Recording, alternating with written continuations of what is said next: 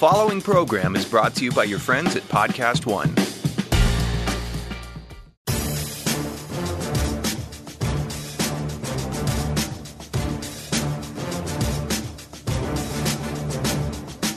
Welcome to RJ Bell's Dream Preview. Weekly winners from his Wise Guy Roundtable. Broadcasting from the pregame.com studios in Las Vegas. Here is RJ Bell. College Football Week 8 edition with my Wise Guy Roundtable. To my right, Brad Powers. To my left, Ken Thomson. And special guest, Steve Fezzik. This guy, Mr. NFL, killing it on the NFL Dream Preview.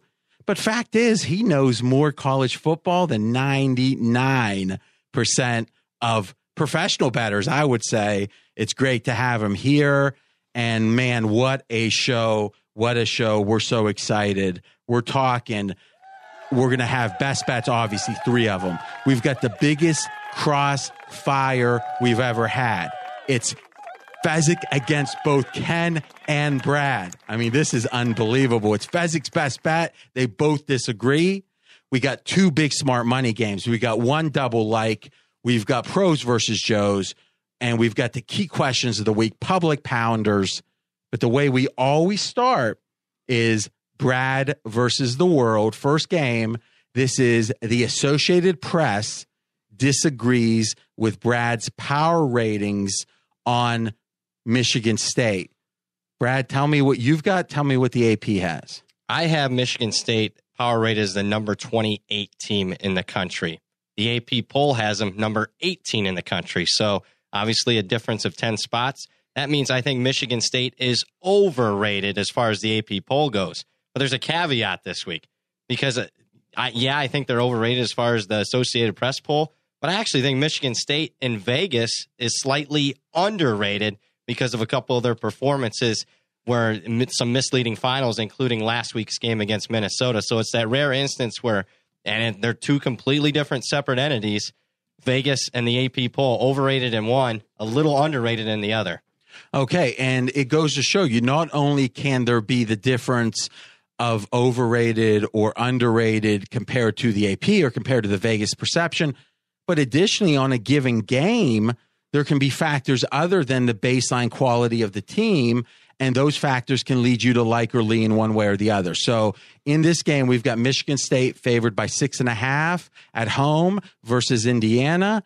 Lean or like? I actually like Michigan State here minus the points, and I kind of already teased it. They're off a misleading three point win over Minnesota last week where they got backdoored late. That was a game with seven minutes left. They're up 30 to 13. Should have won the game comfortably, should have won the game, uh, should have covered the game, and didn't. On the flip side, where we're finding additional values, Indiana's down 10 to Michigan.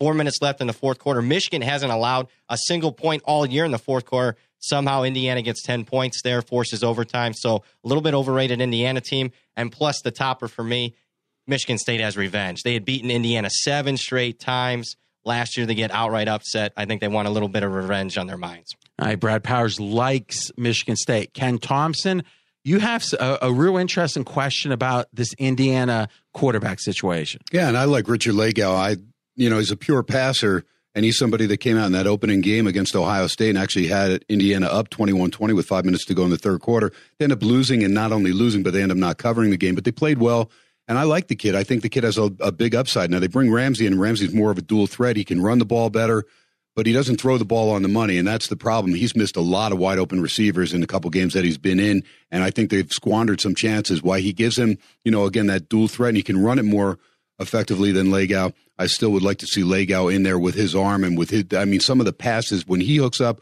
with a receiver like Simmie Cobbs, who's going to play at the next level. I mean, to me, that's a lethal combination, and that gives them you know, somebody that can put the ball only where the receiver can get it. Ramsey, in my guesstimation, can't do that, at least not yet in his career. Okay, so in the game itself, with Michigan favored by six and a half, lean or like? You know, I I lean towards Michigan State just because it's under a touchdown. It, it, to me, it's a game I'm not going to play. RJ, uh, it, the game could go either way. Really, the the way that uh, Indiana's scheduled too. When you look at it, their losses are to Virginia, Penn State, Michigan, in overtime. So it's not like they've just you know flat out lost to uh, Bet, and they lost to Ohio State. So I mean, they've played a, a you know a tough schedule, and I think uh, Indiana is going to be right there. But Michigan State, I respect their defense, so I'll stay away, and they are at home. All right, Steve Fezzik, thoughts on the game? I like Michigan State. I want to pontificate on what Brad was saying. He talked about seven minutes to go. How about one and a half minutes to go? It's 30 to, to, to 20. So Sparty is up 10. They got the ball in the red zone. The game is over. They're running out the clock. The only question is do they punch it in to win by 17 or do they win by 10? I think Minnesota is every bit as good as Indiana. They're playing on the road in Minnesota. They punk them. They're up double digits the whole game. Then there's a holding call. Okay, they settle for a field goal attempt. They miss it, a short field goal. Somehow they play prevent defense and they let Minnesota get in the back door. They only win by three. They should have won by 13. They win this game by 13. Now we're laying nine instead of laying six and a half. This is really cheap and it will not last. I would get on it now. Minnesota, first off, is not as good as Indiana. Minnesota lost to Maryland to a third string quarterback. The in team, his, the in team his, Texas lost. in his first, but they had their starting quarterback in that game, the opening game in Austin. This is a third string quarterback making his debut, goes into Minnesota and beats the Gophers. Where do you have those teams, Brad? I have, uh, as far as Indiana's probably, uh, I would say the three or four points better than Minnesota. So Okay, but that obviously would this slightly game's at with. Sparty instead of at Yes. Minnesota. Okay, so Fez with a strong one. Now, you won't have a, a like on every game or even a lean. You're here to counterpunch. Good stuff to start. So seems like pretty much, I mean, it's a matter of degree, but all three of you like Michigan State. But Fez, you are as good as you are picking the games. You might be even better, quite frankly, at projecting line moves. Uh, in the NFL, you post your line move predictions on Tuesdays now, right? Coming out tonight. Yes, right, sir. So we're taping Tuesday. This comes out the pod on Wednesday morning. And once that's out, you can jump over to pregame.com and check those line move predictions. You remember, if you like a certain team and Fez says the line is going to go against you, you bet now. If you like a team and Fez says the line is going to get better for you, you wait. Now, how does that equate out to profit? Well, if the line doesn't move at all, it's a wash, so it doesn't matter. But if it moves in your favor, let's say you gain a half point, it could be more. And if it doesn't move, if it actually moves against Fez and thus against you, then you lose a half point. Fez, you've been doing this multiple years. You're upwards of 70% right on the line move predictions publicly now. This is public. You can't win 70% of your games, but Fezzik can predict the line moves about 70% of the time, which means you get a better number when there's a change 70% of the time for free. How much do you pay for a half a point? Well, if it's off a three or seven, it's even more, but typically 10 cents. What's the VIG? 10 cents. So when Fez is right seven out of 10 times, it's almost like you're gaining as much as the bookie charges you for the VIG. It's that important. Next game, the public pounder. This is one where the public is pounding Wisconsin. 83% of the tickets, 92% of the cash. Wisconsin is favored by 24 at home against Maryland. We got two leans on this one. Let's start with Ken Thomson. Well, uh, no, and uh, this is the one that I passed, RJ. Oh, okay. I must have mistyped that one. So you actually went with the pass on this one. Um, okay. And the Brad. reason the reason is because I think the line Oh. is right on the money. I, I mean, twenty four to me because Wisconsin is an underachieving offensive team. They have the brawn on the offensive line. They have the running game with Taylor, and Hornibrook barely gets touched half the times. But this team just does not run it up. They could not even score a point against Purdue on their home field on Saturday. That's absolutely pathetic. we give the boys one pass, one total, and otherwise lean or like. So this is one. We've got 14 games today. The only pass from Ken, Brad, lean or like. Yeah, I lean with uh, uh, Wisconsin in this one, and it's almost borderline like for me. I do think you know the 24 sounds about right as far as the line goes, but here's where I think there's some value. You mentioned, you know, Wisconsin couldn't score in the second half last week against Purdue. That's because they're busy turning the football over in the second half. They had three long drives all inside Purdue territory. They turned it over three times, including one inside the five yard line. They absolutely dominate Purdue in the box score, almost outgained the Boilers by 300 yards and only win the game by eight. That's a misleading final. Should have been a easy double digit win for them, and it wasn't. That gives you value. And on the flip side, Maryland looked worn down last week at the line of scrimmage against Northwestern. Well, I'm here to tell you if you're getting worn down by Northwestern, things aren't going to look so pretty when you're playing Wisconsin the very next week. We always talk about motivation. When you get up over three touchdowns, how much desire does the team have, the better team to dominate? How would you rate that with Wisconsin this week? Uh, average. Although I will say it helps that they didn't dominate the scoreboard last week. So I think there'll be slightly more motivation to, you know, finish their drives that they didn't do last week. Steve Fezzik. Yeah, I like Wisconsin what Brad was saying about wearing down, there's a reason they wore down. They played Ohio State. Their defense faced 86 snaps, and they just got totally dominated against Northwestern. That defense was on the field for 35 minutes. Northwestern ran 93 plays. So they've run 180 plays on defense. They're gassed, and they got to go up against the road graders, those big O linemen of Wisconsin. Bad spot. So, Brad, you had Wisconsin as one of your long shot best bet. You have, is it 80 to 1 in your pocket? 80 to 1. And uh, it's. Uh, the big brain on Brad. Am I get, am I buying into that one? What's the current well, line? What's well, the current odds? The, the problem is Mr. Fezzik already bought into it way ahead. He'll ahead he'll he'll let March. We'll talk after. He'll let that thing go. He'll let it go. he doesn't he doesn't gobble up those edges, does he? Pregame.com. I'm RJ Bell. We got a extended wise guy roundtable. Brad Powers, Ken Thomson, Steve Fezzik sitting in from the NFL Dream Preview. Doing okay so far. I told you if I didn't like the first couple games, you were just we're, we're going to turn your mic off. I got the cab running outside. You're doing Uber, baby, Uber. All right, game three. We've got a historic line on this baby. Alabama favored by 34 and a half hosting Tennessee. This is the biggest underdog in the history of Tennessee football. No, oh, uh, last 20 years. No, when it's, you know, Blue Moon's not out. This is the most, uh, well, I guess you could say the most ex- expectation of domination against Bama. Before we get into the leans and likes on this one, open question to the roundtable. Nick Saban typically, or at least from my observations, hasn't run it up as much the last few years as you might expect. One, he doesn't need style points. It's Bama. Number two, it feels like, and, and Brad, you've talked about this, is he is a defensive coach. He likes to have good defensive stats. And thus, if you slow the game down to the fourth, you don't let the other team come back when they're down 30 and, and get 150 extra passing yards. And also, my sense is he doesn't need the fourth quarter time. He'd rather practice ones versus twos if he wants true competition. He'd rather just get out of there with the win. So the theory is if you're laying 34, 34 and a half, and the coach is going to sit on it up third, up, let's say 28 in the fourth, well, you're not as inclined to lay it. Open question. What do we expect? What has Saban done the last couple years different than other coaches? Has anything changed recently? Do you expect anything different in this game? Uh, here's what's changed a little bit recently, and they do have a couple of monster blowout wins against SEC competition this year. I think the big difference is they have a second string quarterback that many feel is better than the first string quarterback. And I think when he gets in there, the offense, in in some instances, he's a better thrower than, than Jalen Hurts. And I think you know just because of his overall talent, you know, it's not like a normal backup going in there. It's a guy that's legitimate, and they're still scoring some points.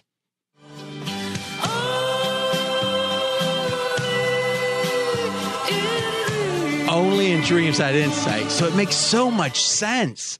Only on the dream preview from Brad Powers is hey, you've got a quarterback so good as the second stringer, even if you're somewhat conservative, he's going to perform well, better than you'd expect. And number two, if Saban in the back of his mind is wondering, let's see what this guy can do, he's going to let him kind of stretch his legs a little bit to see, hey, are we going to maybe make a switch at some point?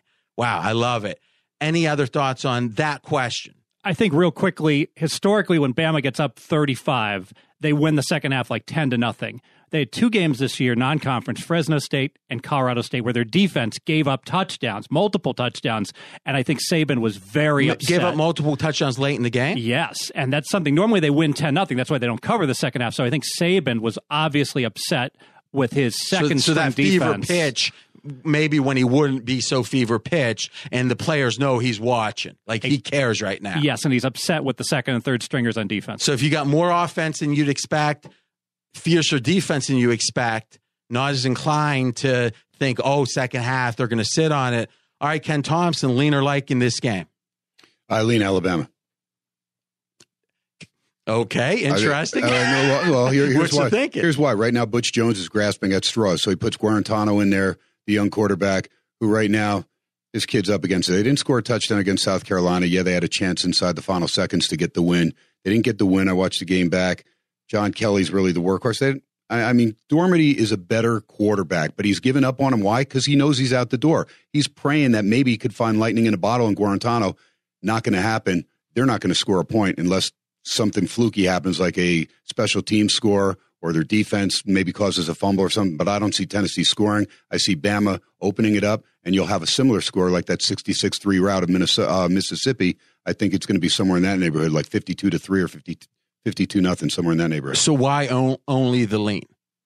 Because uh, you know, that's the thing is maybe, you know, because A lot of points. it, well, it's a lot of points, and also, you know, Bama's a little bit banged up. Linebacking corps is banged up big time. Why even risk injury? Why not? You're up forty five nothing or forty nothing. Why not? You know, just go about your business, run out the clock, run the ball. You've got a stable running backs. Najee Harris is a guy you're going to try and get the ball, get him more carries because Damien Yeah, Harris, so- Damien Harris, your leading rusher, is a little bit banged up. So maybe you get the ball a little bit more to your backup. No, I think the logic is right. Right. It, to me, I don't. I, I'll be candid. I don't bet as much college. I cannot remember the last time I laid thirty in college because as much as we might say, "Hey, good quarterback," so maybe he's giving him some cracks.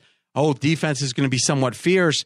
There's so much uncertainty at this kind of spread. I mean, you can be up forty-one uh, or forty-four, and you know, a couple fluke plays at the end. So not that any play is a sure thing, but I think that one of the reasons wise guys love underdogs is your interests are always aligned with the team you bet. If they're losing the game, they want to lose by less. And if they're winning the game, they want to win the game.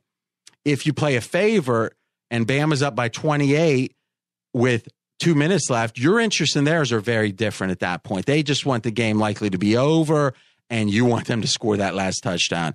Brad Leaner like. I lean with Alabama minus the points, and it's more of a play against Tennessee. Cannot bring myself to having a Tennessee ticket. Here's an offense that hasn't scored a touchdown in 10 quarters. And if they're not scoring a touchdown in the second half against Massachusetts, against Georgia, against South Carolina, I don't see them moving the football well here. I lean with the Crimson Tide, who do have a bye on deck. Same logic though, why it's not alike.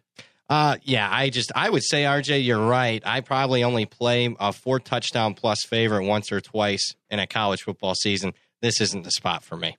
Anything fast? Make it the hat trick. Um, lean to Alabama, and I do think that with the coach on the hot seat, they should have showed up the last three weeks against South Carolina. Not only could they not move the ball, RJ, their defense gave up points. There were three O linemen missing for South Carolina in an all-in game to save the coach's job. Uh, this is a dead team.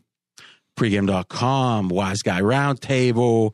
This is the Dream Preview College Football Edition.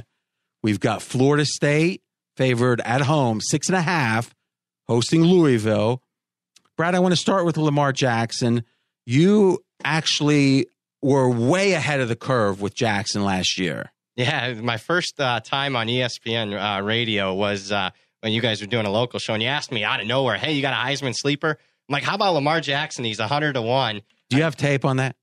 I, you were supposed to find the tape on that. I was there. It's Yeah. true. It's true. And uh, you know, I was just a guy that was everyone was overlooking. He had a dominant spring game. He had a, a great last three games of the previous season. So that was my you know coming to to Jesus moment, kind of you know an introduction to the Vegas scene.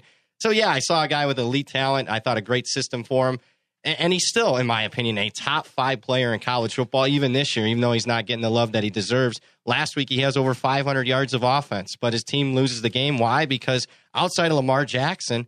I got to even question if Louisville's an average team without Lamar Jackson. They might even be a below average team, you know, counting their defense, who I've always thought is below average, but his running backs are banged up. They have cluster injuries. He lost a couple of his top wide receivers from last year. It's Lamar Jackson and everybody else.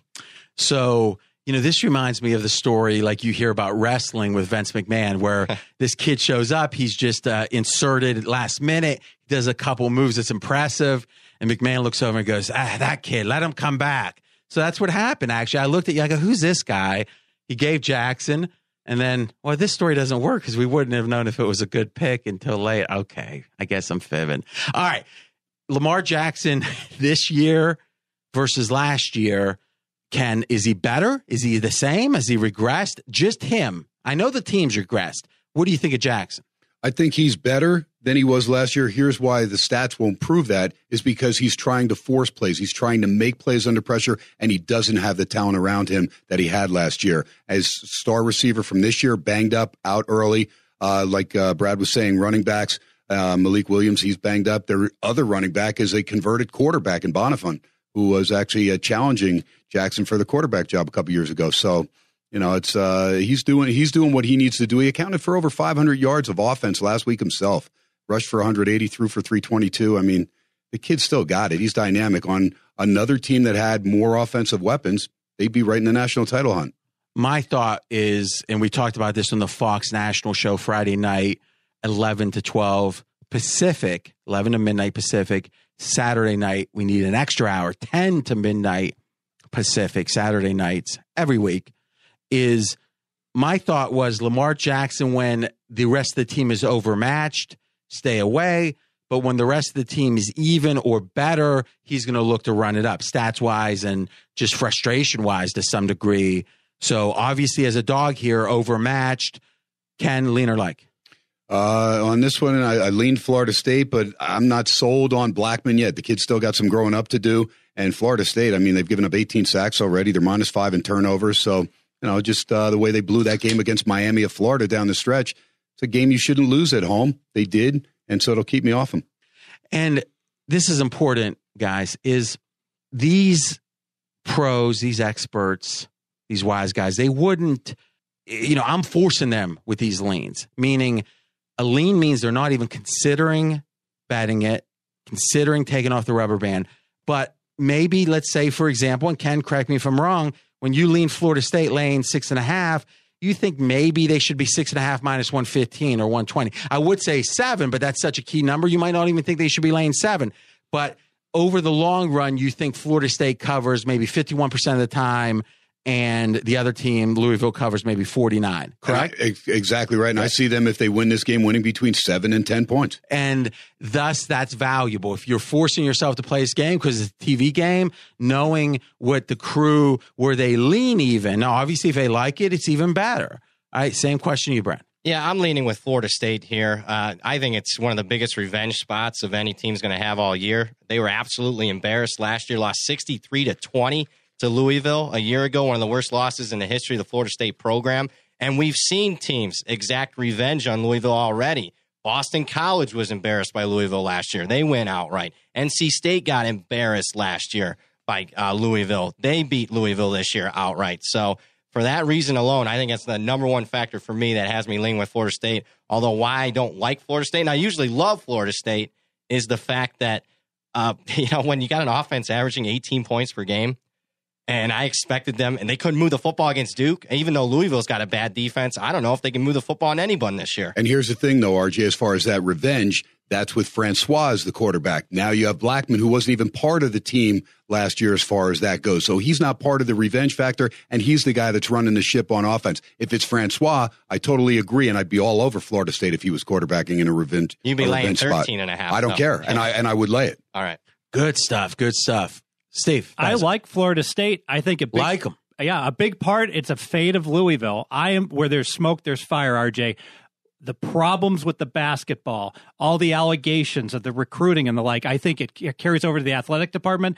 Who's their head coach of the football team? Petrino. He has a checkered past that is clouded with all kinds of bad decisions. I'm convinced that they have been doing some wrongdoing that they are still covering up, and that is part of the reason Louisville is so underachieving. And Florida State, my kind of team, three of the last four games have landed within a half a point of the number. I love that. So if I can put in that minus six and a half twice, they've been laying seven. They won by seven. A good number wins when you bet Florida State. What are you doing? Wise guy don't carry his money in a wallet. Hey, wise guy carries money in a roll. You taking off the rubber band on this one? Is it a like or a rubber, take off the rubber band play? I like him quite a bit. Ooh, he's he's couching it a little bit, a little couching. Speaking of premium picks, we'll be having updates on our weekly trend line. Interesting, I'll say that interesting this week. Okay, next game. And this is one I was looking through the notes and the Notre, I don't think a Notre Dame and domination in the same sentence. And Brad had a stat on this game that was really impressive when it came to Notre Dame. Yeah, it's just you know shows their dominance at the line of scrimmage for the season. Notre Dame has rushed for 23 touchdowns on offense. On the defensive side of the ball, they've only given up so far through half the season one rushing touchdown. Just goes to show you that the you know the vast improvements on both sides of the ball. Main reason why Notre Dame is five one straight up and five one against the number. And that Georgia loss keeps looking not as bad, right? Because as the season's progressed. Yeah, I mean, look at Notre Dame, Georgia. Watching that game in, week three, you know, I was going up against the Ohio State Oklahoma game. I thought, ah, it's just average couple of average teams. reality is, in every other game outside of that one for Georgia and Notre Dame, they've won by each team's won by at least twenty points in every other game outside of that one. Wow, every other game other than Notre Dame playing Georgia for Georgia and Notre Dame, yep. they've won by twenty straight up. 20 or more points in every single other game. wow. Ken, you are a you you were just at the USC game. I was last third, week. Third row right there, USC Utah, yes. So Colin Cowherd's been talking about and and others too, no byes. Obviously a lot of pressure around a quarterback that, you know, some thought would be a number 1 pick. Now that's becoming a question. Fatigue has to start being an issue. Do you think it is in this game? I think that lays into the uh, the handicap. Yeah. All right, no, so let's no get let's get to the handicap. Notre Dame favored by three and a half at home over USC. Who do you got, Ken? I have Notre Dame. It's a great spot for them. They come off a bye. Wimbush is healthy. Brad tells me he's 100%. If that's true, the combination of Wimbush and Adams, and you've got McIntosh, Williams, and Jones Jr., they've got five running backs, counting Wimbush, the quarterback, that are going to continually put pressure on SC's defense, who come off the very physical game with Utah they found a way to get it done. Look, Sam Darnold is a number. He, he's a first round pick. There's no doubt about it. He's playing with a line of, uh, you know, offensive line now that there's three guys of the five that started this season. He played with two guys of the five for a couple games. This guy improvises with the best of them. He led SC when they were trailing 21 7 on a 93 yard drive, an 88 yard drive, and a 98 yard drive. Those were the three scoring drives that SC had against Utah, one of the more prolific defenses in the Pac 12. So he's, a, he's definitely a first rounder, but this is just a great spot for Notre Dame. They're fresh, they're healthy, they're going to continually run the ball, and they'll make a tip pass or two and probably get a pick off Darnold. And I expect Notre Dame to win this game between seven and 17 points. All right, that's a like, a like from Ken. So, Brad, this is your one pass uh, it seems like Ken was quite convincing there. And Ken, and we'll talk about it right after this game, has had an amazing run recently. Is why not Notre Dame? Uh, it's because they really haven't faced a legitimate passing attack yet this year. They haven't faced any team that has a top 50 passing attack. Keep in mind, Georgia had a true freshman making his first career start on the road. So that was an ideal spot for Notre Dame as far as their defense goes. And that one, I mean, Temple, Boston College, Michigan State with an average quarterback. But they just haven't faced anyone at the ca- caliber of talent as a Sam Darnold. And that could, so, oh, good. Yeah, I mean, that could be an impact. And this was a secondary coming into the season that was going to be a question mark. Do you agree with that, Ken? I do agree with that 100%. But I also agree that their defense is a lot better than we think they are. And also on the offense, when you're, you know, you lose 20 to 19 to Georgia, but you're winning that game till the end. And Georgia is one of the fastest defenses in the country. I mean, so that showed me a lot from Notre Dame. They, they probably should have won the game. They lose it, but they haven't skipped a beat since. Look, you play who's on your schedule. This is a game. They timed it perfectly. They knew Darnold and the team and USC is going to be good. And they want revenge from last year. I was at the game last year when USC beat them up. Yeah, like Notre Dame with uh, Ken. Any USC game that he likes, I like typically. Uh, that Georgia game could go either And way. the rationale there is when a guy is an expert handicapper and a fan and is able to remain objective, which all experts typically are, your insight's going to be deeper with USC. I agree 100%. And you look at the Georgia game, 50-50 game. Could have gone either way. Notre Dame wins that game. Boom. They're they're the team that's ranked third in the country. They're laying 7 for sure in this game. Mm-hmm. And they've basically been in cruise control for a month while USC keeps having every game go down to the wire. It's a great spot with the better team. And guys, you can see the reoccurring theme which is Fez and the boys trying to find mispricing based upon misperception. Things like, and it's not so much misperception, it's just people don't realize Notre Dame probably wins that Georgia game half the time, but to them, they lost the game to the average public. And for Fez, you're thinking it's half a win. And that difference is where there's potential under or there's uh, Notre Dame is undervalued. Ken, we're going to let you talk about your recent streak. Do you have any closing thoughts on this game? No, I just think uh, right. again the great great spot, especially off the bye. That's a that's a key. All right, so we've got a little background music. It's called The Vindicator. Now, it's only about a minute, so you can talk about your streak. The Vindicator is on in background, but you can't go past The Vindicator. So here we go. Oh, wait, The Vindicator's not even starting. You start, and I'm going to go get The Vindicator straight. Go. There you, there you go. The streak was eight one and one last week, and I was upset at the one push with Memphis because they should have won that game. Should have been nine and one. But I did say on the show last week that not only would Boise State cover against San Diego State, they had a great chance to win the game. Said the same thing about Arizona State, and the line kept going against me. 18 and a half point underdogs at home. They shut Washington, highly mighty Washington, down to seven points. Shut them out in the second, in the first half, and only gave up the one touchdown. Very impressive to get uh, that that run, and I'll take it. You know, you're only as good as your last Saturday, so I'll take it. the Vindicator. And the late money was with you with Arizona State. It crashed down to 17 right before they kicked off. The big money was waiting. All right, so that and again, listen, it's one thing to win, it's one thing to win a bunch of games on a Saturday, but having an 18 point dog win out, And I, I had it on the money line plus 650. And it was the best bet on this very podcast for him last week. this music's justified. Yes. You know, in a few seconds, you're going to hear like angels. Listen, Angels. listen. Now that is vindication, baby. Ken Thomson. You got music for my best bet, uh, Grim Reaper Halloween music. Brad Powers Oh, did go 3 and 0 in Well, hold his on. three Yeah, videos. that's hold, all right. hold on, hold on. Yeah. Yeah. How- how's your bets, bets, man? All right. So, you know, on the podcast last week, I gave out New Mexico plus two and a half. A great bet because New Mexico closed in some places a three point favorite. So, RJ, I'm ahead of a five, five and a half point line move. Does From, it from? Tuesday afternoon till Saturday. Yeah, it moves five, five and a half points. Ooh, I, I got a good one here. Final score for my New Mexico bet Fresno State 38, New Mexico nothing. Only missed the, the spread by 40 points. Just a little bit outside. No one, no one is going to say there's not full transparency. All right, next game. Pros versus Joes. I love it. We've got LSU, a lot of narrative obviously around Orgeron. We've got Mississippi, and LSU is on the road favored by six and a half. The pros on Mississippi, the Joes on LSU. Brad, who do you got? Lean or like? I'm with the pros. I like Mississippi. And the, probably the reason why the Joes like LSU is they were against LSU with the public pounder that we talk about on the Friday show. And they lost going up against LSU because they had Auburn last week. So looking at this matchup, it's real. I'll be honest, it's very tough to trust either team at this point. They have a couple, in my opinion, lame duck type of coaches, definitely on Ole Miss's side. But one thing I have seen from them in the last six quarters, and I kind of saw it in the post game press conference after the Auburn game. They said they were not going to quit. They were embarrassed against Alabama. They're down 35 to 3 against Auburn. You think the season's over. They have an interim coach. They got him killed. And what they've done offensively since then is among the best in the country. They rolled up over 600 yards last week. They got a great quarterback in Patterson. LSU is not a great front running team. When they're thrown in the trash, that's when you want to buy LSU. Off two big wins, this is the time, in my opinion, the pros are right spot on. I want to play against LSU in this spot. All right, but it's a lean. It's a lean on Old Miss plus the points. Lean or like Ken Thomson. I, I like uh, Ole Miss. I, I definitely love Shea Patterson. I think this kid's a gamer. He's a tough son of a gun. Like the way that he won against LSU. I mean, uh, that he went against uh, last week against Vandy. They just blew him out.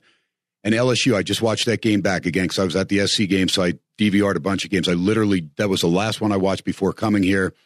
LSU did everything right in the second half to pull off that win. I had him on the money line. I had him. I'm glad I was watching it on my phone, just going back and forth on the score without watching the game. They were very fortunate. They got the punt return from Chark, and that changed everything, kept them in the game.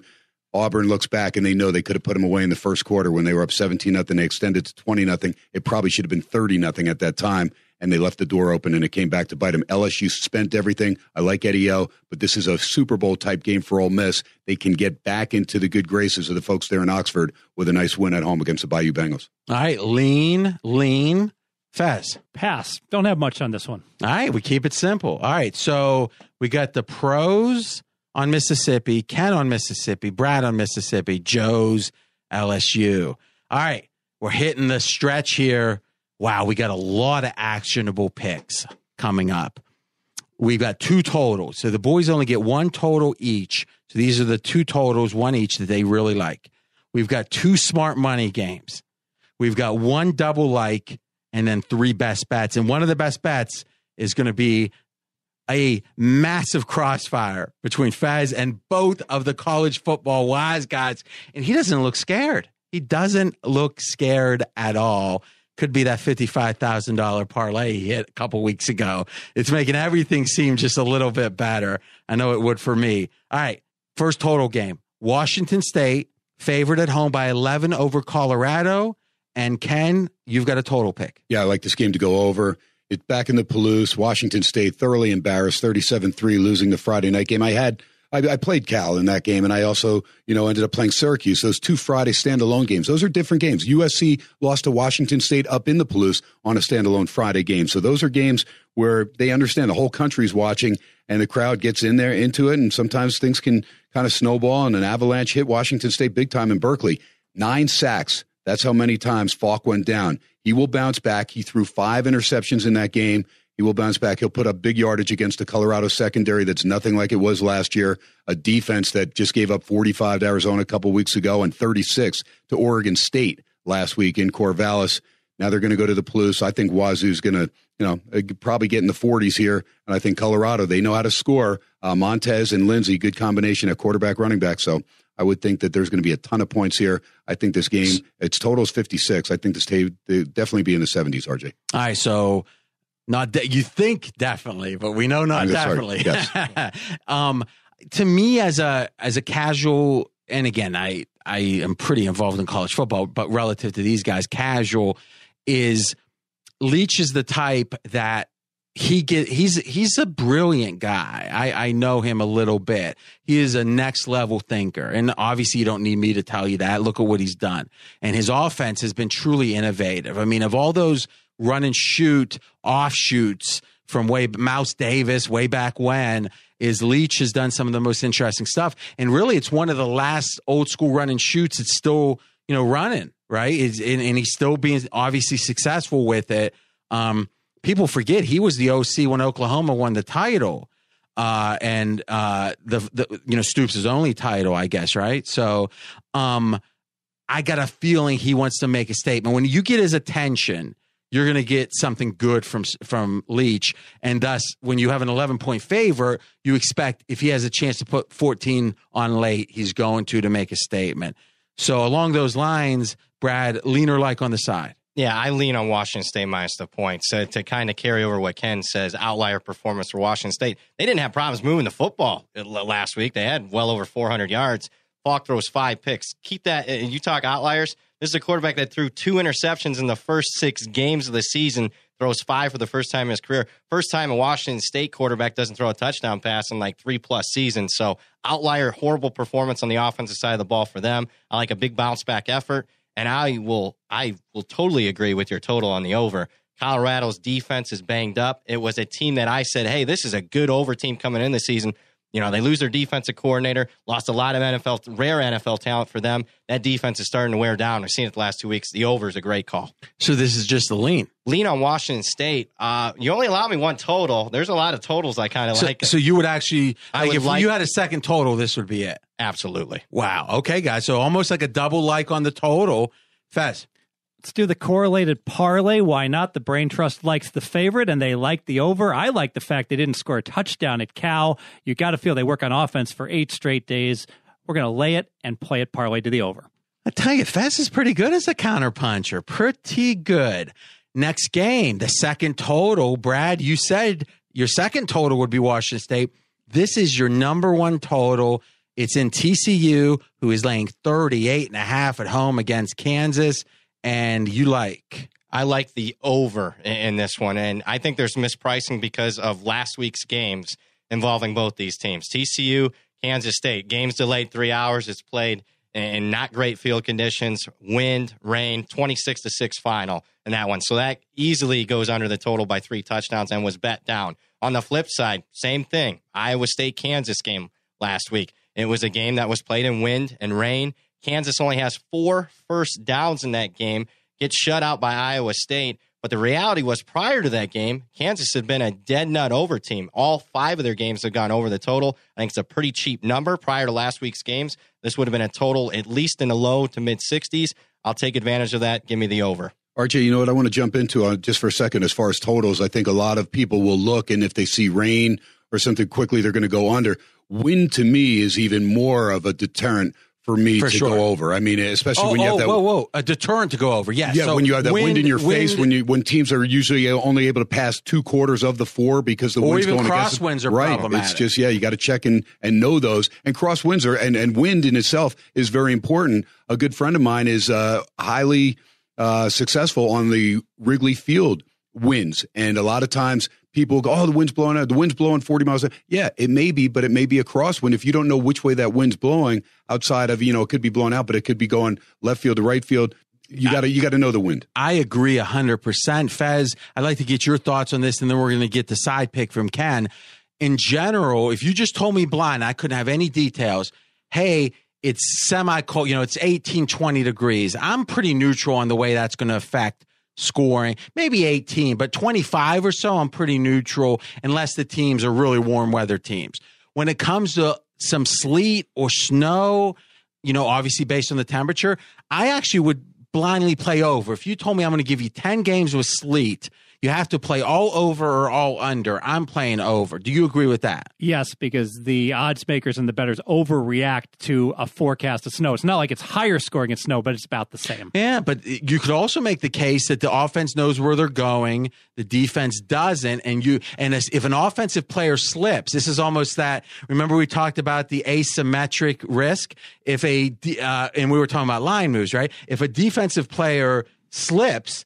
Then it's a situation where it's a touchdown, pretty much, right? If an offensive player slips, well, that's just one person not running their pattern. So I, I would make the case maybe it is slightly more scoring, but even if it's neutral, I think the, the lines tend to drop because of sleet.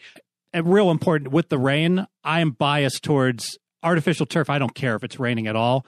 On a grass field, it's hard to score in mud. So if you have a deluge like in, in the Mhm, Orange Bowl, that's where I would look to play under on a grass field. All right. eh, I agree with that 100%. And lastly, on this with wind, almost always, if the wind's significant, the market underconsiders the way it's going to hold down scoring. Agreed? Strongly agree. All right. So in this game, Ken, we've got the total pick now, which is over from Brad Powers, his one and only total. He's a, t- I would say, what half your premium picks totals? It's a softer market. Uh, I'm more aggressive. I'm probably more aggressive than most uh, guys when it comes to totals. I don't mind having half my picks being totals picks. Okay. And Ken, on this game, lean or like on the side, Lean on TCU.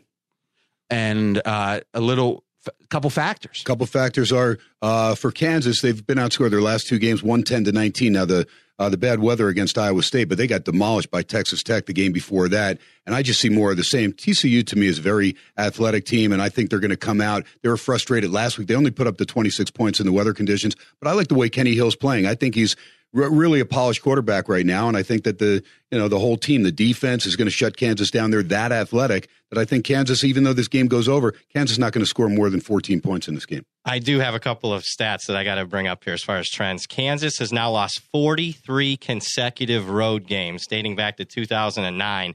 RJ's going to ask me, well, what's the spread run? It's it's terrible 12, 30, and one push. So not only 43 consecutive losses, but a team that's hitting what, 30% against the spread. What's interesting in this series, though, Kansas has somehow owned TCU. The TCU's been an average favorite of 29 points per game the last five years but somehow have only managed to win those games by an average of seven points per game. So Kansas, the last five years, is five and zero against the spread against TCU with an average cover of more than three touchdowns per game. You know something, and again, I've got uh, my best buddy was at KU for quite a while, uh, over a decade, and he was there with Mangino, and he was one of the true disciplinarians uh, in college football. And those that remember that story, he won the Orange Bowl. Kansas football won the Orange Bowl in 2008, if I'm remembering. I was- Seven. yeah, uh, I guess it would have been in 2008, right? Wow. The 2007 season, I agree with that. Is uh, and then the next season, the the uh, no, no, that yeah, I think that no, maybe that's not right. Maybe it's 2008 and nine because if I'm not mistaken, it was the January 2008 that LSU and Ohio State played. But I guess I were I was at both those games. It doesn't matter. Okay, but either way, in that range, about 10 years ago, little less, KU won the Orange Bowl.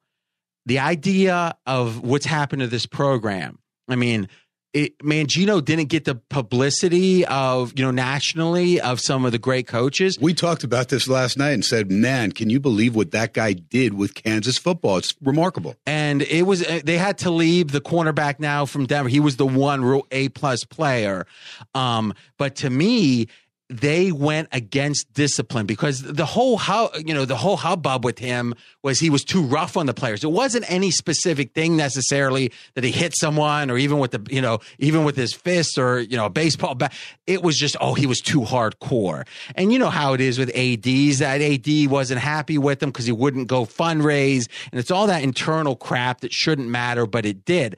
But since they was ha- that where RJ was that around the time when did the Leach stuff with Craig James's kid happen? You know, it was right around there. That's and what was, I thought. It, and Brad, you probably remember better than me, but it was also right. Now again, Leach, from what they said, was a little more wild, And then it was the same time as another guy on the Snyder tree. Because remember, Mangino was a GA for Snyder. People don't realize that either. Is the the guy the guy from Leavitt, right from South yep. Florida, was about the same time. They all got into trouble. Um, but Kansas has gone for softer, touchier, feely, feelier coaches. Weis, not so much touchy feely, but you can make the case he was disengaged at that point after Notre Dame. And I think road teams is about discipline, right? It's all about like a Belichick is better on the road. And quite frankly, a Tomlin isn't because I think teams that are more consistent and disciplined and hardcore do better on the road. So it doesn't surprise me KU in this time has struggled on the road because the coaches have been a little less intense. That's an excellent, excellent analysis for you. You know, if you want to follow me on Twitter, you can do that.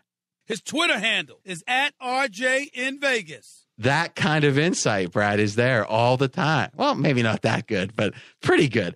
Pregame.com. I am RJ Bell. We got Brad Powers. We got Ken Thomson and we've got Steve Fezzik. Fez, we didn't get your thoughts on this game. Anything? Uh, all that Mangino talk has me hungry to play Brad's over, which I thought he made a compelling case for. Oh, he, oh, he he he was hungry. That's true. All right, we're down to the best of the best, not best bets, but the best of the best.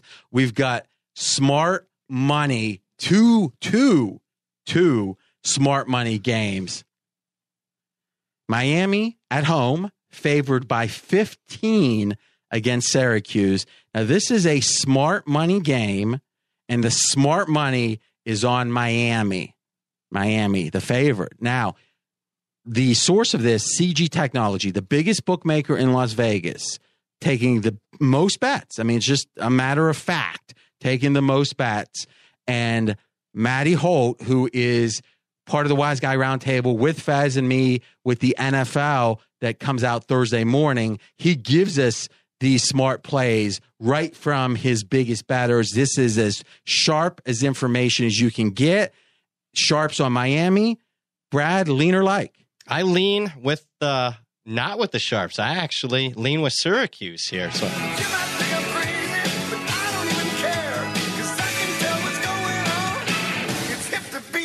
Explain your square handicap. Well, uh, it's Syracuse. I think is actually continues to be undervalued in the marketplace, even after a, a, big outright upset win over Clemson l- last week. This is was a legitimate game where it wasn't. They didn't beat Clemson because they're plus five turnovers and everything. They took it to Clemson from start to finish. I think their quarterback finally getting the publicity that he deserves, a dual threat guy, and it's also me looking back to last year. Well, how did they handle? And maybe a possible outright upsets. Last year, they beat Virginia Tech as a 20 point underdog outright. Very next week, they go on the road. They're an underdog to Boston College. They win that game outright. So past history says, oh, extremely short sample size, but at least it said last year with this coaching staff, they handled pulling an outright upset the very next week very well. All right. So Sharps and me on Miami. Brad Powers with a lean on the square Syracuse. Ken, lean or like? I'm gonna I'm gonna be right with you, Brad. I'm gonna lean with, and he, and here's why. There you go. and I'm a Huey fan. All right, explain the square handicap, Ken. All right, first off, Dino Dino Babers is an outstanding coach, and I think he's starting to get some recognition. And the win against Clemson puts him on the map nationally because a lot of people have no clue about Syracuse unless they're thinking about Boeheim and uh, the basketball team. But a couple tough losses, and I like the way non-conference go down to the Bayou, take on LSU, lose that game by nine, but never uh, really out of it, and then go to NC State and lose by eight. This is a darn good NC State team too, so not intimidated in Raleigh. It's a Miami team that, quite frankly, is playing to the level of the competition and finds himself in close games. Very fortunate to beat Georgia Tech. Yes, the yardage wise, they outgained them, and the weather was. End of the day, you had to pull it out in the last seconds to win that game. Same thing against Florida State, and it's not a great Florida State team. They pulled that game out that they were trailing in the final minute. I don't see this team as a team that's going to beat somebody that's quality, that takes care of the football, and has a good, solid, heady quarterback beating them by 14 or more points. I just don't see it. You know, I really like that the wise guys are willing because that's the thing. Wise guys, it's not a union. They don't sit around. They sit around this table, but all of them don't sit around a big oak table with cigars, right, Fez? So now you are contrarian. You have the guts maybe to go three in a row and get hit with Huey, but who knows? Lean or like? I just don't like Huey. I'm going to pass. I love what you guys are saying. Now, now let's be honest. If you, if they didn't get hit by Huey twice, If- would you? What way would you? the have leaned? Huey science. If this is it, I gotta pass. You know that song right by him. I, I love what But you're who saying. force play? No force play. I'm pa- I'm passing. I know you can't force force me to play on this. I don't like Miami. I've gone on air saying I don't like Miami because they're two lucky wins. However, I refuse to bet on a team that just had. You can talk about beating Virginia Tech. They just beat the number two team in the country. Tear down the goalpost. Biggest win in Syracuse football history. If I was going to bet on Syracuse, why wouldn't I wait for a game where Clemson's quarterback doesn't get hurt and they lose by 14 in somewhat of a misleading final, and I get 21? Now I'm getting a little bit robbed, shortchanged on the spread. I got to be honest, Fez is getting sharper at this because, I mean, it wasn't just a week ago. He made this horrible joke about the Miami Dolphins. The guy maybe was making pizza at home, the O line coach. And it was so bad. And then after he gave his handicap, I go, Fez, what was that joke? Like real sincerely. And he looked at me like he, he, he instinctually he knew he shouldn't go down this road, but part of him thought, was it really funny? And he started telling the joke, and then I went. so I was setting him up with a with a forced. I wanted to hit him with the Huey. He wouldn't fall for it. RJ was like that Pennywise clown in it. Reach out and take the Huey. Pregame.com. That's Steve Fezzik, Ken Thomson, Brad Powers, the wise guy. Roundtable. I'm RJ Bell. A second smart game. Oh, let's hope they're squared. Let's hope they're squared. All right. Smart game. And Brad, let's start this one. This is Okie State, favored by seven at Texas. And you've got a super trend on this game. Yeah, and it deals with uh, the head coach Tom Herman, dating back to his days as an offense coordinator at Ohio State. As an underdog now, 13 and 0 against the spread with 11 outright upsets. So not only doing the job at Ohio State as the coordinator in the underdog role, head coach at Houston did it there, and it's carried right over here to Texas, where he's got a couple of covers in the underdog role. And I love people that follow coaches from place to place because, you know, you can have a computer program with a little basic AI look at and find some trends. And hey, some of that's helpful, especially if there's logic there.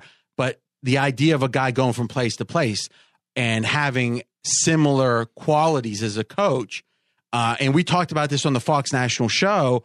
It's your thought correct me if I'm wrong. This is about Herman being just a winner. The sense of, and again, that sounds a little generic. Oh, he's a winner because he won. No, a confident guy, an alpha, a guy who is so prepared that it's contagious. Would you agree that's probably the rationale here? Absolutely. All right. So the sharp side is Texas. So Brad and then Ken, Brad, lean or like?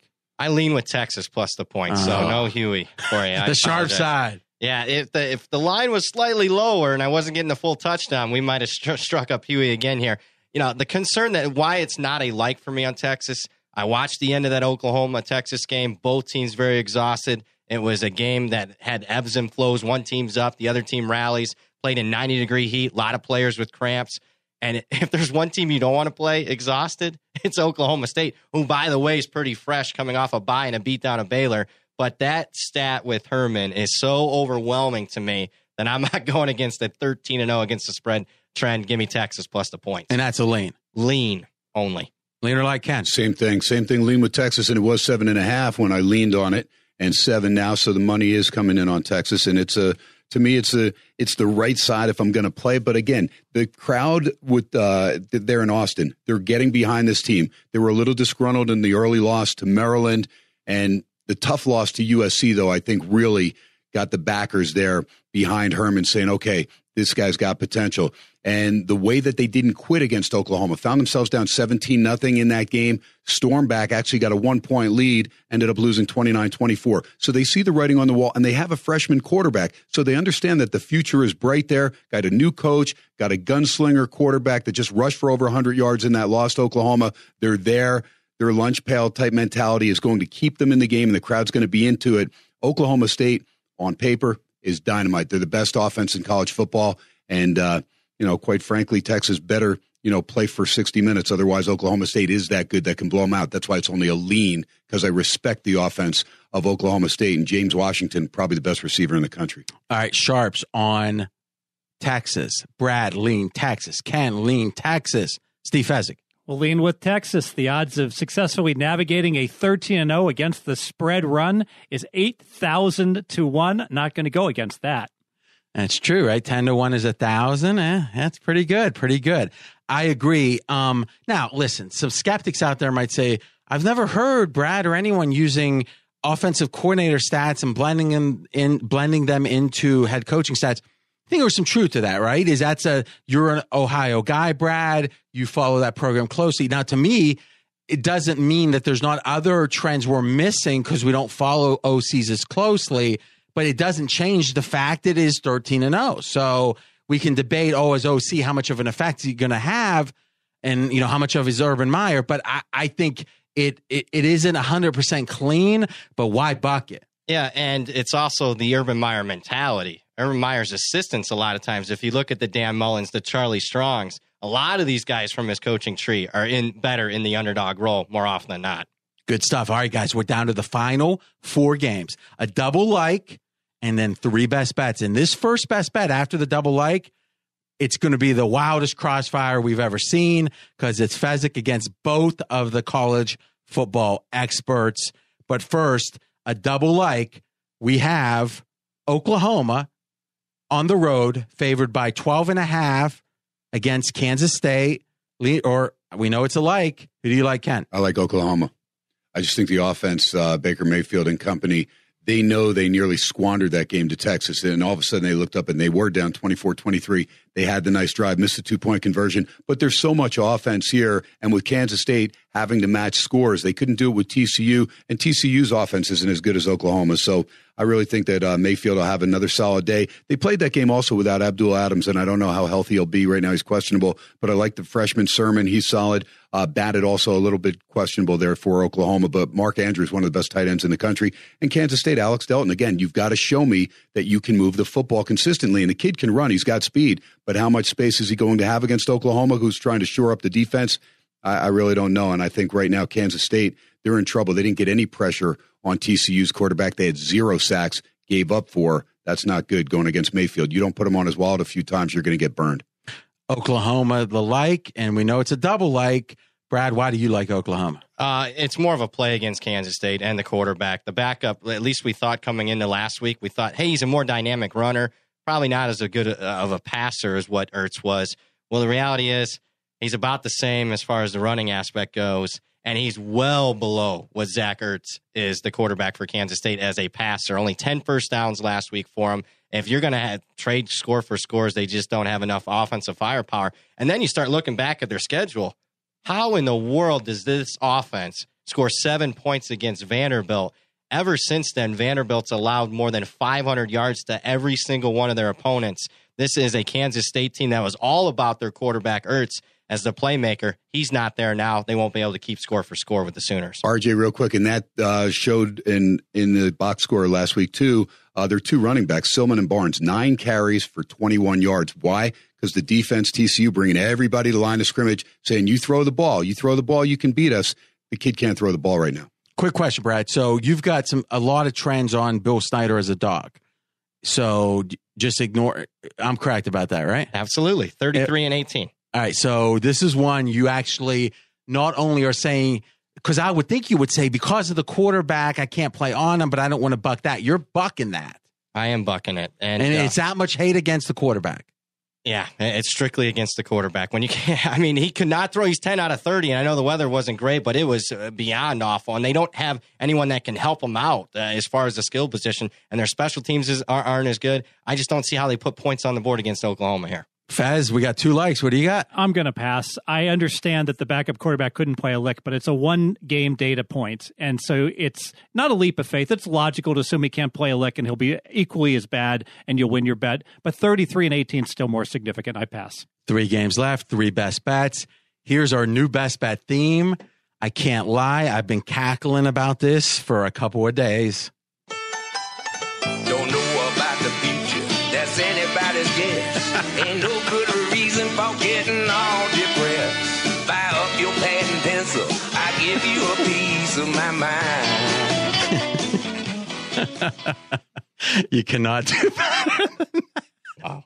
You love it, don't you? Somebody Brad? has too much time on their hands. You love it, Brad, don't you? I don't sleep, Ken. That's right. That's what I'm doing late at night. All Hanging, right. You're hanging out with the Miami offensive line coach. Oh. Pizza, pizza, right? There you go. Unfortunately, there's some truth to the pizza part. All right, we got three best bets brought to you by Blossom and Joe. I'm sorry. I grew up in the 80s. All right. I'm sorry. All right. So we're going to start with our crossfire here, Fez, but actually, we've got a power ratings disagreement on the same game. So I want to hit that. This is Ken's disagreement, and then we'll get into the crossfire. We don't want to shortchange anybody. Is Penn State is at home favored by 10 against Michigan. And Ken, you disagree with Brad Powers' power rating on Michigan. Yeah, it's the second week in a row. And, you know, we're trying to stay within the games that we're going over to find a power rating disagreement there. So Michigan was my power rating dis- disagreement. I don't think they really helped themselves last week as far as, and I know you did mark them down a couple more points uh, against Indiana. I just don't think this team's a top 23, 24. So, so you where know, do you I have them, Brett? A number 17 in the country. And, And I had them 24. so, what do you think? So, where are they at in the AP? I think they're right around the uh, 13 range, so I got them lower than the AP. Okay, so what do you think? Now, I get the AP. Some of that's going to be about the the pedigree, the Michigan, the Harbaugh. What do you think the core disagreement is between you two? Like when you hear Brad talk Michigan, when you hear other professional batters talk Michigan, where where do you think they're wrong? I think they're wrong because of based on who they've played so far. They've played virtually nobody and they can't move the football. I mean, you have a starting quarterback that threw for 58 yards last week. That's ridiculous for a Michigan team. You, I mean, this team struggled with Air Force. They struggled with Cincinnati. These are not good teams. Air Force is two and four. Uh, Cincinnati, whatever they are, two and four. I mean, they, these are not even good teams. And Michigan's le- and those games were at home. I, I just don't see this Michigan team as being a top 25 team at all in my book. And I'll say this I mean, you make a lot of sense, but I'm actually lower as far as the expectations of Michigan than the rest of the Vegas market because my pure power rating number on this game, not even factoring the bye or anything like that for Penn State, says this line should be like 11 or 12. So it says that I'm lower, or it could be that I'm a little bit higher on Penn State as well.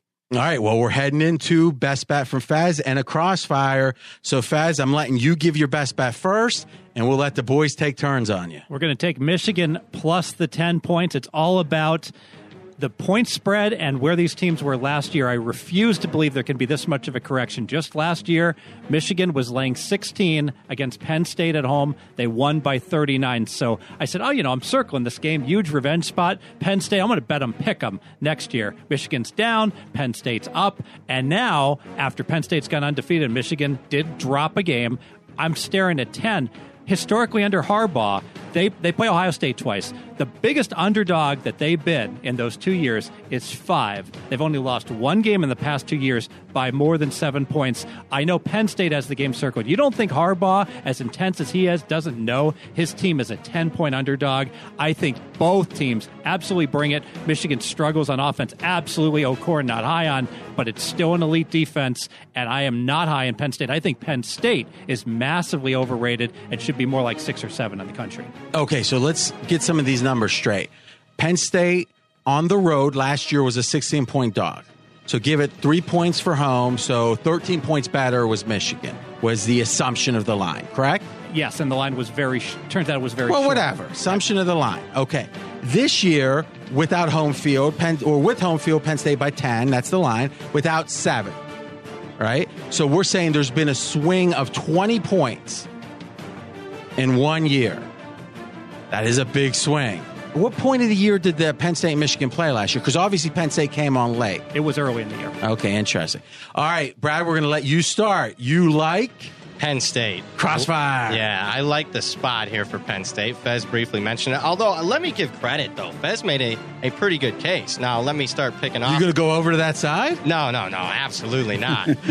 Why was the line six? I'll start with the line last year. Why was it 16 at the time? Well, we talk about cluster injuries. Penn State was playing walk ons at linebacker during that game. They're absolutely decimated. And right after that is when the light bulb went on for Penn State on the offensive side of the ball. Keep in mind, they had a new offensive coordinator, so it took them about a half a season. And since then, Penn State's, as far as the spread, only failed to cover two games in like the last 16. So you are paying a little bit of a point spread premium here. But you talked about home field advantage, three. This is not three here. This is with revenge, off a bye, at night, whiteout. This is more like a five to maybe even six. This would be one of the biggest home field advantages we see in the college football this season. So I don't know if that's being priced in the line. And again, I'll go off what Ken's going to talk about. How can you? I, what is is Michigan going to be able to score here? Penn State's defense has been overachieving this year. I think they're a lot better than what I even expected. If you're only getting 58 yards against Indiana's defense, how are you going to put points on the board against Penn State's defense? You know, it just hit me. Fezzik loved Andre the Giant. And this is, I remember Andre used to wrestle two people at once. He, he's better fighting a hundred at once actually than just one. He wins the battle royals. Yes.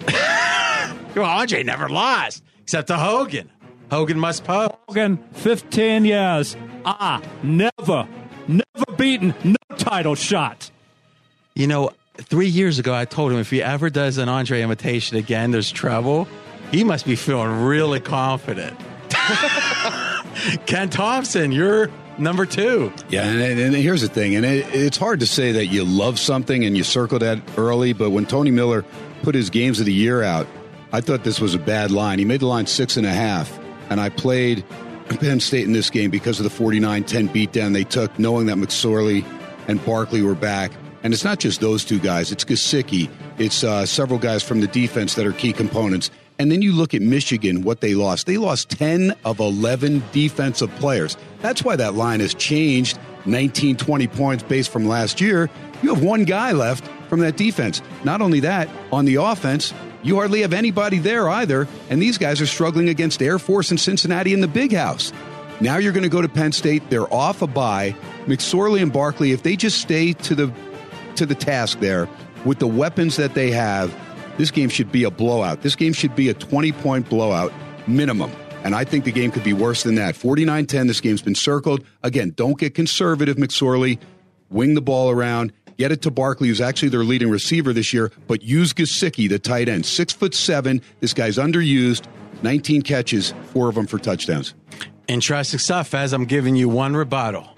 Just uh, the game against Pittsburgh, Penn State lost to Pittsburgh last year, so they had that game circled. Pittsburgh is garbage this year, and uh, Pittsburgh played them pretty even for most of the game. Aren't you concerned about that? That, that's a great point. I'll give them one more. That Michigan defense, even though with one starter back, number one in the country as far as allowing less yards per game than their opponents are averaging. They have allowed season lows for their opponents' offenses on every single one of them. Every single opponent they played, they've held them to a season low, six for six. There's not one of those offenses that's in the top 50 in the country. Wow, this is crossfire. This is crossfire. One last component, Matty Holt, one of the smart money plays he gave us on Michigan. Fez in the smart money one way, the other boys the other way. Brad, last thing. You came in on a like. It seems like you're moving towards a lean. Give Fez Yeah. a moral. Va- are you bet? Are you going to bet Penn State? No, but we're going to do a video, and why I teased the Michigan defense, we're going to do a video on this game, and I'm not going to have Penn State side. You only allow me one total. I actually like the total more than I do Penn State, so it's a double like. And that's it. We're teasing ahead. The video is going to have that. The video Go is to going to have the total. Yep. Search for pregame TV, all one word, pregame TV, and yes, go ahead. Three and zero for Brad Powers on his videos last week. Ooh, that's nice. That's nice. All right.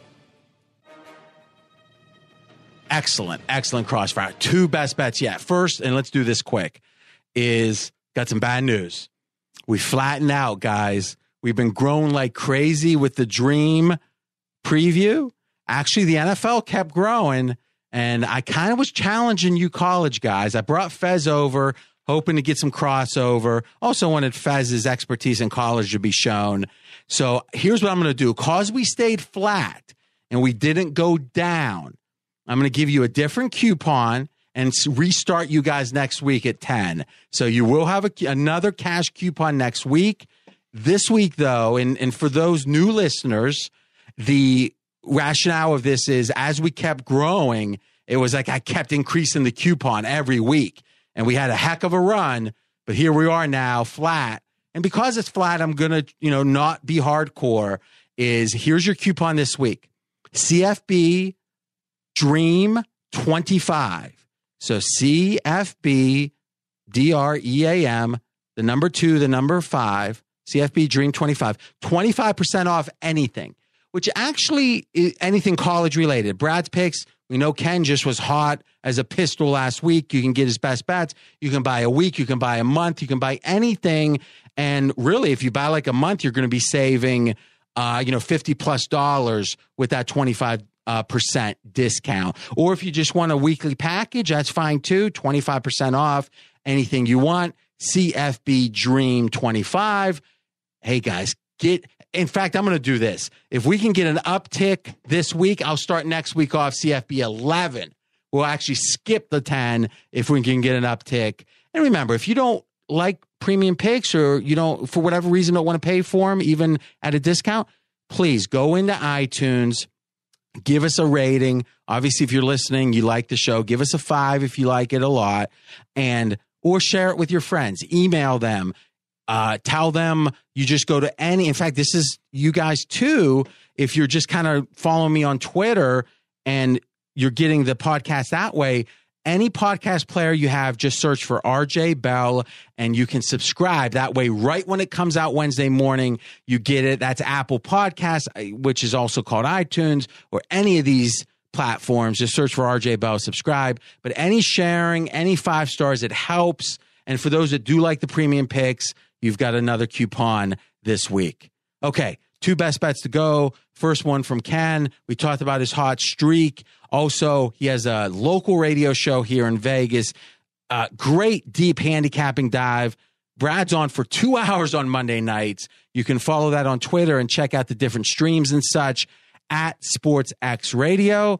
Ken, best bet. Best bet's going to be Texas Tech back in Lubbock to bounce back from the dismal fourth quarter against West Virginia. They got outscored 29 nothing down the stretch. Last touchdown of the third quarter, 22 nothing in the fourth quarter. Missed three field goals. Look, Brad and I were both on West Virginia. They win by 11. Very deceptive final, 46 35. Texas Tech should have won this football game. Shimonek's a heck of a quarterback. They have a running game, and they do have some defensive players. Also, Vasher stepped up and out helped out Coutee. Coutee's been their main go-to guy receiving wise, but Vasher stepped up nicely. They're going to slow down Iowa State. Uh, Campbell's doing a great job there. They go into Norman, they get the win, shocked Oklahoma, and then they crush Kansas in the wind and rain last week in Ames. But now you're going on the road. Now they're ready for you. They have film on you. And this new quarterback, Kempt, he's going to be up against it. He only threw for 122 and a touchdown last week against Kansas. Again, they ran the ball. Montgomery's the guy they have to shut down. But I think Texas Tech wins this game by double digits, no problem. Tech favored by six at home against Iowa State. Brad or Fez, any thoughts on the game either way? I I like the fact that he's playing on a very misleading game, and it was Playing on a misleading game. What does that mean? yeah a misleading final. It wasn't tuition paid because we actually got paid for going up against Texas Tech last week, but we both followed that game very closely and know we were very lucky and fortunate. This was a Texas Tech team that was leading that game thirty-five to seventeen last week as a touchdown underdog and didn't get the cover. That is anything? I'm going to pass. My only concern is that you've got one team that basically had a bye against Kansas, so they're resting up while the other team had an all in game. But I do want to say with Ken Thomson, Ken, no secret, he texted me his plays throughout the week. He's like, Fezzi, going into a show, get me down. And then we meet up and settle throughout the year. I have to say, it's like 14 to 2 i've gone ahead and paid ken versus him having to pay me for losses uh, the man not just this season but consistently winning Okay, you can own me. All right. We, we, we, Fezio Ken. All right. Last best bet. Brad Powers. This is the guy. I call him the, he's the youngest in the crew, much younger than Ken, by the way, but he is a senior. But people wouldn't know if there was video. oh, that's true. Ken, Ken looks great. Great for his age. That is true. That is true. Is and then those arms. You don't want to mess with this guy either. Let's say that much. And Fez is caressing them somehow. What? Does he have like cocoa butter on there? he could be a professional wrestler That's a good. all right, Brad. But I do. All joking aside, senior college football analyst at pregame because he has the you know the most depth of knowledge, especially amongst the guys that do the rich media. Uh, Dave Essler, for example, at our site, deep, deep knowledge, and we've got other guys in the forums with deep, deep knowledge. Brad with the rich media leading the way. You can follow him and get everything on Twitter at Brad Powers seven. At Brad Power seven. Now it's not quite as good as, His Twitter handle is at RJ in Vegas. but follow at Brad Power seven. Best bet. We're going to the Conference USA and taking Louisiana Tech minus the two and a half. Love the spot here for Tech. They're coming in off a bye, playing with revenge against the Southern Miss team that beat them last year. And maybe that's why their spread is so low because Southern Miss has dominated them the last couple of years. Well, here, here to tell you, last year's game you can throw completely out the window. That was a game that Louisiana Tech had no business wanting to even be there. They had already locked up a bid to the Conference USA championship game. And Southern Miss, meanwhile, was at home senior day with a four year starting quarterback, had to win to get to a bowl game. So that explains that final. Louisiana Tech, much underrated. They're off a couple of one point losses, including one to South Carolina where they should have won. I like Skip Holtz, just like his dad, off a bye with a little bit of an axe to grind. Give me Louisiana Tech minus the two and a half. Best bet, Law Tech. All right, guys, anything on that game? Lean, like, anything either way? I'm, I'm agreeing with my boy. Ruston's a tough place to go and win. All right, tomorrow. All right, so this comes out Wednesday. On Thursday, the NFL Dream Preview. Those boys have been trending up, up, up. The listeners, guys, let's let's be honest. I'm on both of these. I don't like. Lo- I I guess I have to lose one. I want them both trending up. And Fez is going to be with me there with Maddie Holt. You can follow Fez on Twitter at Fezzik Sports, F E Z Z I K at Fezzik Sports. Great stuff there. You can get all my stuff on Twitter, and we'll talk to you on the NFL Dream Preview. Thanks for listening to RJ Bell's Dream Preview. Catch the Wise Guy Roundtable each week. College football released on Wednesday, NFL on Thursday. Don't miss any winners. Subscribe on Apple Podcasts or wherever you listen. Visit podcastone.com and download the Podcast One app. Have a question for RJ? You can contact him directly on Twitter at RJ in Vegas. Live the dream with us each week. Hey, my name is James Petrogallo. I'm Jimmy Wisman. Please join us every single Tuesday for Crime in Sports. So fun. You like sports? You don't have to. Let's just set up a context and find out what an idiot did wrong. What I do like you it. say? I'm in. We're going to do that each and every week. We take an athlete, we break him down, we make fun of everything he's ever done. Yeah. But in order to do that, we have to build up and tell you all about their career and get you to what, James? To Grace, and then right. watch them fall from grace Who as they doesn't like inevitably do. Join us. Big criminals, small criminals, sports you've never heard of. Yeah. Doesn't matter. It's the crime, it's the comedy. It's such a good time. Join us every Tuesday for Crime in Sports. You can join us every Tuesday at podcastone.com, the Podcast One app, or subscribe on all Apple products. Find us every Tuesday and laugh at people. Hi there, my name is Suzy Shuster. And I'm Rich Eisen. We're teaming up once again in the studio with our new podcast, Not Just Sports, with Suzy Shuster and Rich Eisen. on Podcast One Sports. In case you're wondering what this show's about, sometimes we're not just sports. Right. Do you see what I'm saying? And that we actually like being in each other's We company do. enough to work together I and think have so. three kids. That's why we haven't spent enough time together that we're sitting here at Podcast One. So we're sportscasters and we're parents. So we'll talk sports and maybe parental guidance will be suggested every now and then. I would hope so because this is not an X-rated podcast. No, this that's is a correct. family-friendly podcast. It is exactly that. So we're just going to be hanging out, talking sports and other stuff. And I will try to educate you on all things in the NFL because, Thank of you. course, behind every great man is a greater woman. That's correct. There you go. Join us every Wednesday exclusively on Podcast One. Subscribe today if you know is good for you on Apple Podcasts or at podcastone.com or download it on the new Podcast One app.